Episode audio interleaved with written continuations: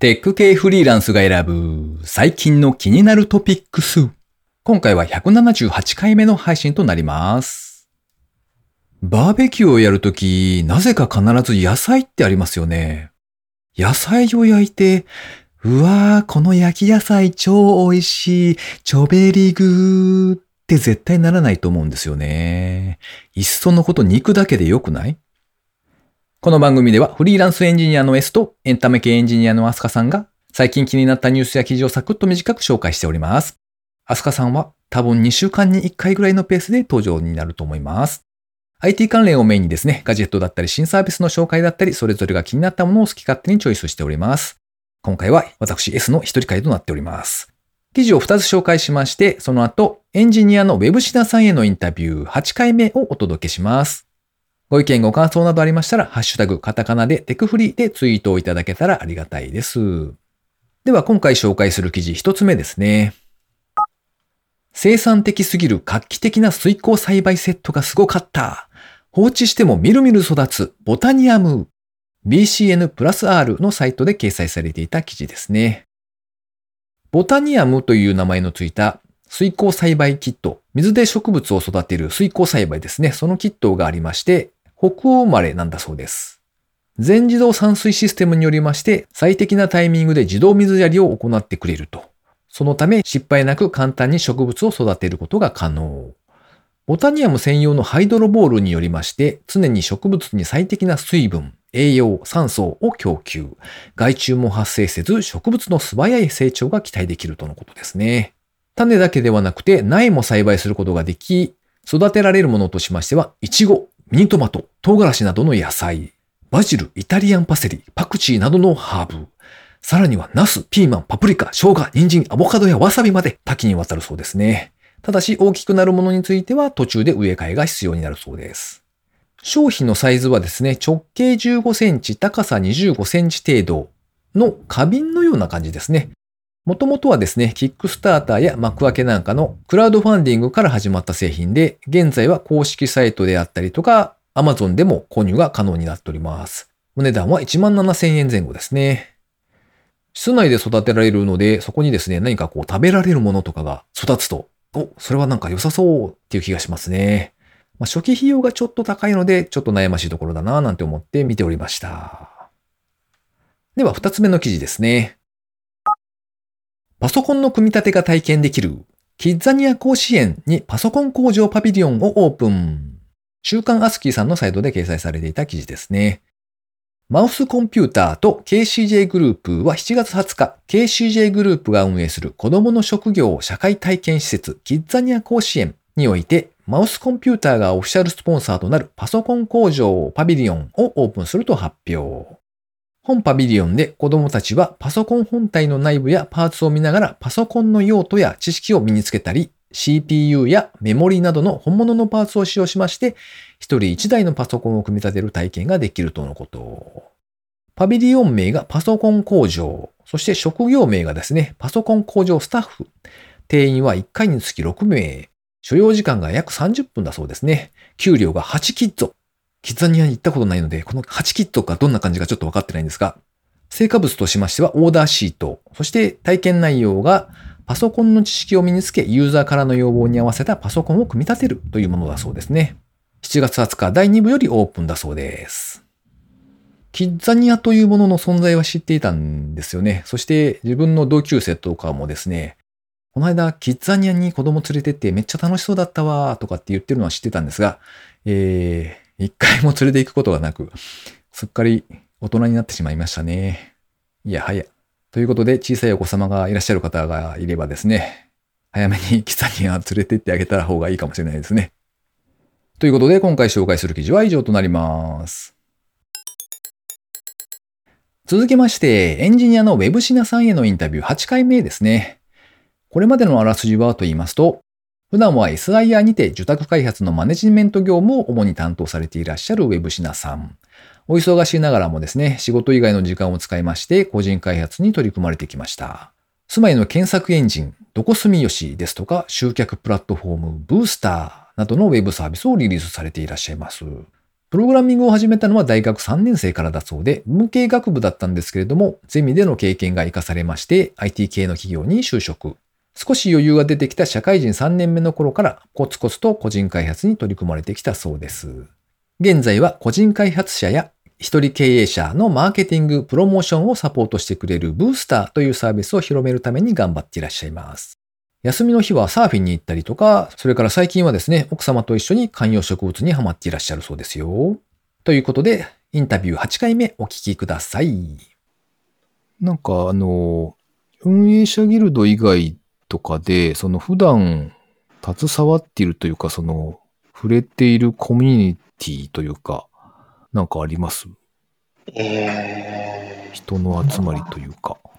今はまあ、コロナだからそんなにはないんですけど、うん、そうですね。まあ、いや、実際、あの、まあ、オンラインのコミュニティで接してるのは、本当にまあ、運営者ギルドさんだったりだとか、あとは、あの、まあ、先日、あの、テクフリのあのユーザー大感謝祭に出演させていただいたんですけども、はいはい、そういったところだけですね。おなんだろうな、まあ、プライベートは本当にまあ、会社の人だとか、あとは大学の人だったりだとか、絡んだりはしますけど、うん、オンラインで絡んでるのはそのあたりですね。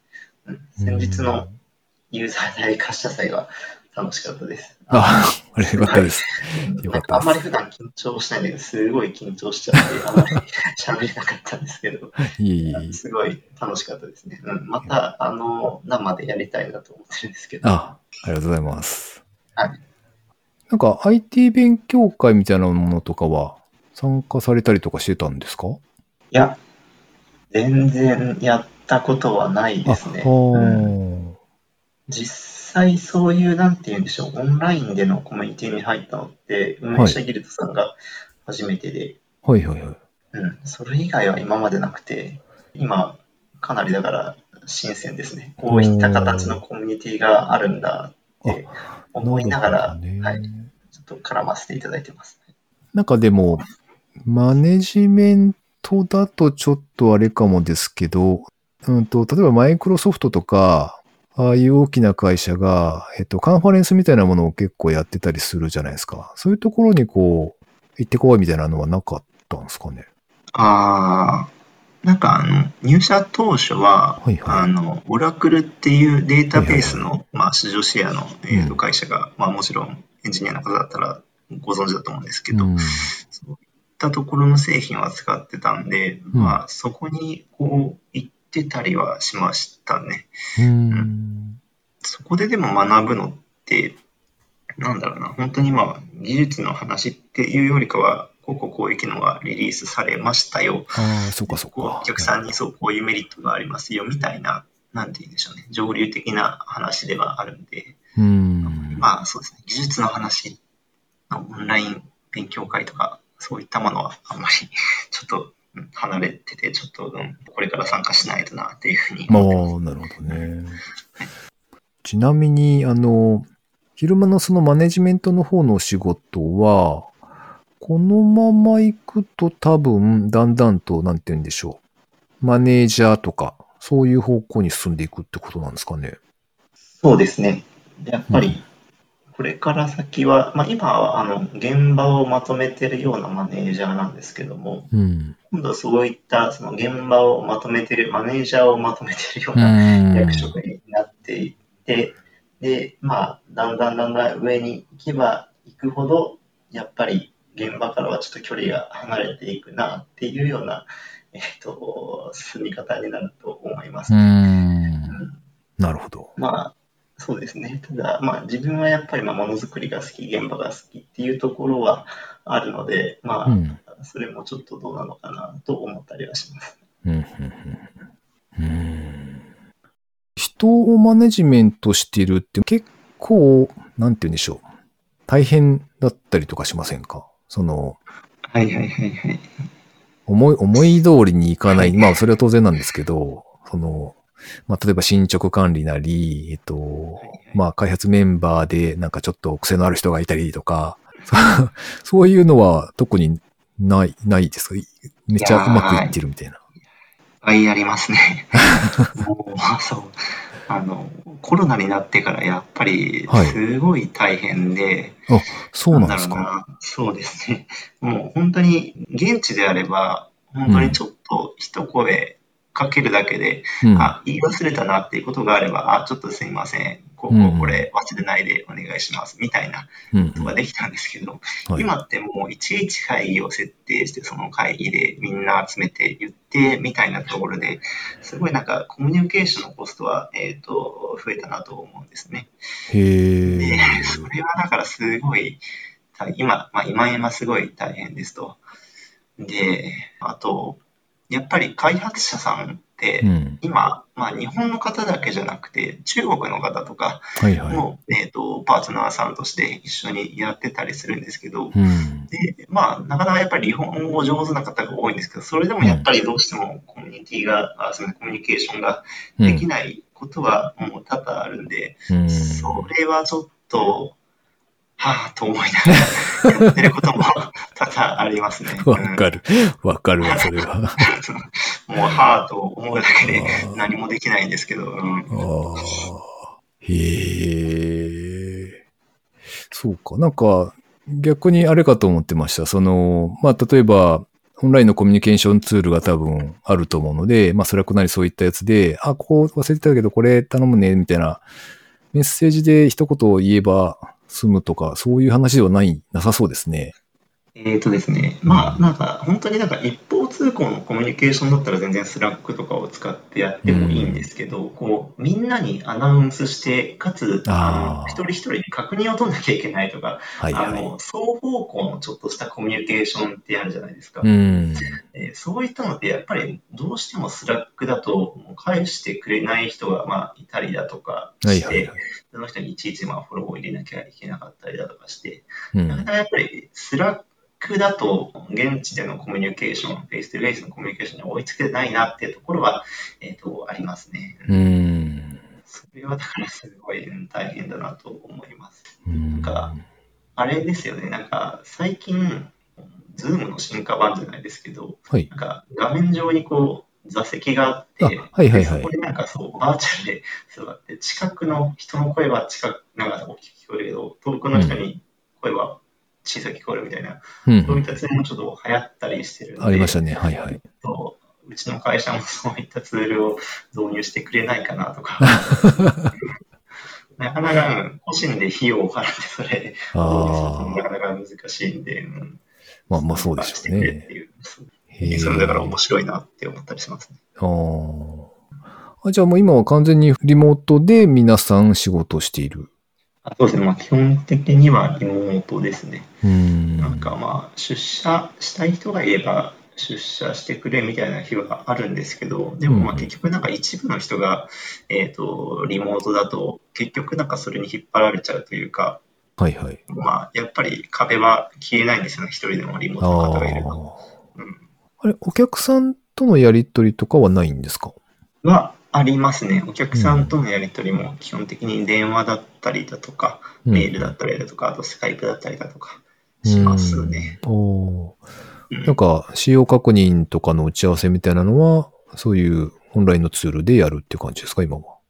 あそうですね。もうスカイプで会議を設定して、それでやるっていうような感じですね。ああ、へえ。それに関してもまあ、僕自身なんか顔を合わせて打ち合わせをするのが得意だったりはするんで、それもなんかちょっとやりづらいなとか思ったりして、うんうん皆さんどうされてるのかなって思いますね。うーん。続きまして、番組にいただいたコメント紹介のコーナーですね。まずは、水流さんから、いつもありがとうございます。176回拝聴ヒヤッシー、ネーミングセンスがドクター中松氏っぽい。火星移住、生きている間に実現するかなウェブシナさんインタビュー、マーケティングが怪しいっていうのはわかる。悪用する人多いですしね。人力による審査、収益化したらバイトを雇うしか、かっこ笑い。とコメントをいただきました。ありがとうございます。ヒヤッシーのネーミングセンスがドクター中松氏っぽいっていうのは、なるほどと思いました。火星移住は生きてる間にどうなるんでしょうね。自分の場合は間に合わないかもなってちょっと思ってしまうんですが、にしてもあれですね、火星移住っていうと、テラフォーマーズを思い出しますよね。いやー、恐ろしい。それから、ジェイク・リッチーさんから、いつもありがとうございます。テクフリ175回拝聴完了。風鈴の音色を聞かなくなってもう何年経つのやら、懐かしい。小型チップはすごい未来を感じますね。今後に期待。マーケティング大事。これには激しく同意です。そしてブースターいいですね。貢献できるようなものを作りたい。最後の VR のコンテンツはすごく気になる。とコメントいただきました。ありがとうございます。そうか。都会ではあれですね。風鈴の音色というのはなかなか聞けないのかもしれないですね。そして、ウェブシナさんのブースター、頑張ってほしいなと思いつつですね、何かもしこう宣伝したいというものがある方いらっしゃれば、ぜひご利用、ご検討いただけたらと思います。多分そのうち、ジェイクリッチさんがウェブサービスとかですね、いけてるやつを作ってですね、ブースターからこう、どんどんと展開していくみたいな将来に期待しております。お前が頑張れよって言われそうですけどね。いやいや、はい。そして NTW マシンデイズさんからコメントをいただいております。いつもありがとうございます。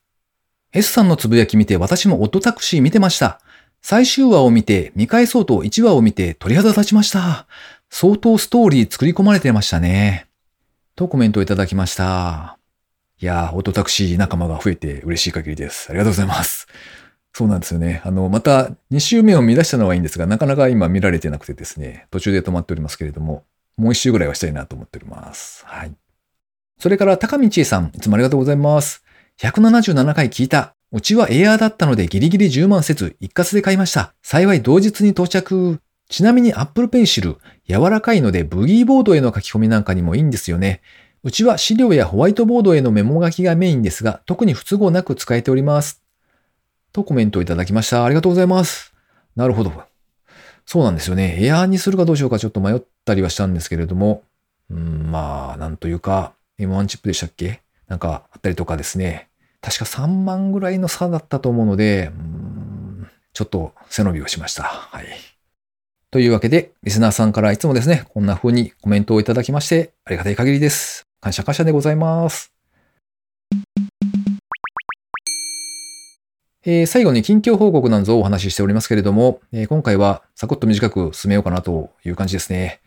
最近はですね、ちょっとお仕事の方が忙しくなっておりまして、まあトラブル対応だったりとかがあって、ちょっと土日にもですね、少し仕事したりとか、そんな感じで余裕のない感じが続いていますね。そんなわけで iPad もですね、Spotify プレイヤーになり下がっておりますよ。はい。なかなか触る時間が取れないって感じですね。この番組へのご意見ご感想など絶賛募集中です。ツイッターにてハッシュタグカタカナでテクフリーをつけてつぶやいていただくか、ショーノートのリンクからですね、投稿フォームにてメッセージをお送りいただけたらありがたいです。スマホ用にポッドキャスト専用の無料アプリがありますので、そちらで登録とか購読とかしておいていただきますと、毎回自動的に配信されるようになって便利です。Spotify、Amazon Music でお聞きの方は、ぜひフォローボタンをポチッとしておいてやってください。いやー、そろそろ梅雨も明けるぐらいですかね。夏本番始まるんですかね。夏って短いんで何かこう、今年の夏はこれをやるぞって一つ決めた方がいいかななんて思っております。おやゴールデンウィークにも全く同じことを言っていた気がしますね。小さなことは気にしない。それ。今週も最後までお聴きいただきありがとうございました。それではまた。